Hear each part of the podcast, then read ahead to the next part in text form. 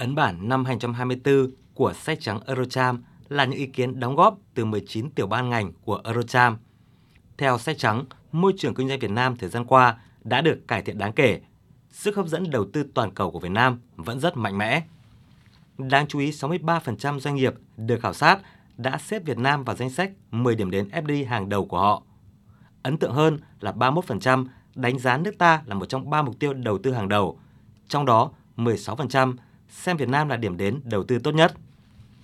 Phản ánh niềm tin này, hơn một nửa số người được khảo sát có kế hoạch tăng đầu tư trực tiếp nước ngoài vào Việt Nam vào cuối năm nay. Tuy nhiên, vẫn còn đó những trở ngại. 59% ý kiến cho rằng những khó khăn về hành chính là thách thức chính của họ khi hoạt động tại Việt Nam, như sự không chắc chắn trong các quy tắc và quy định,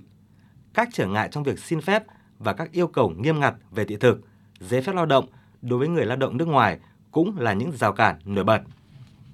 Để cải thiện thu hút FDI của Việt Nam, sách trắng đưa ra các khuyến nghị cần tinh giản bộ máy hành chính là giải pháp mấu chốt,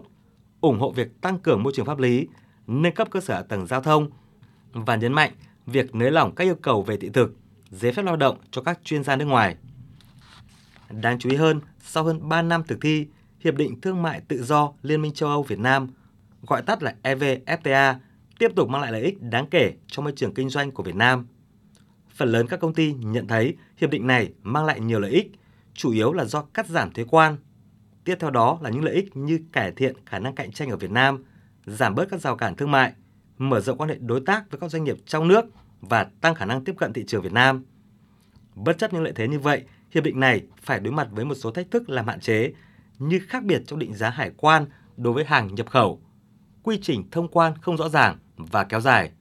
các rào cản thương mại kỹ thuật và sự không chắc chắn hoặc thiếu rõ ràng của các chi tiết của hiệp định là những trở ngại đáng kể. Ông Julien Guerrier, đại sứ trưởng phái đoàn Liên minh châu Âu tại Việt Nam kỳ vọng thương mại và hàng hóa giữa EU và Việt Nam sẽ tiếp tục phát triển trong thời gian tới sách trắng để làm một cái công cụ để chúng ta có thể tăng cường quan hệ hợp tác giữa phía chính phủ Việt Nam và các doanh nghiệp của EU để có thể giải quyết được những cái thách thức còn lại. Và cam kết của phái đoàn Liên minh châu Âu và của các quốc gia thành viên trong việc phối hợp chặt chẽ với các đối tác phía Việt Nam để có thể thúc đẩy việc à, thực hiện FTA và đảm bảo rằng chúng ta có thể tiếp tục,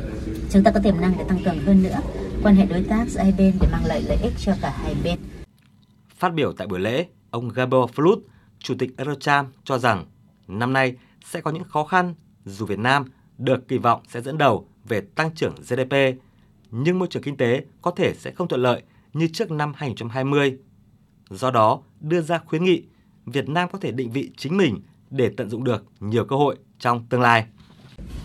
Chúng tôi dự đoán sẽ có những cái thách thức như xuất khẩu và nhập khẩu bị chậm lại. Chúng ta sẽ có sự phức tạp của chuỗi cung ứng, những khó khăn khác cũng như là những cái điều không lường trước được mà chúng ta cần phải chú ý và hành động. Và khi Việt Nam đối mặt với những cái thách thức ờ, và các cái cơ hội hiện tại các cái chính sách thích ứng sẽ là yếu tố then chốt và cách thường xuyên điều chỉnh các chiến lược để phù hợp với các bối cảnh đang phát triển Việt Nam có thể định vị chính mình để có thể tận dụng được rất nhiều cơ hội trong tương lai sự cần thiết phải linh hoạt và phản ứng nhanh nhạy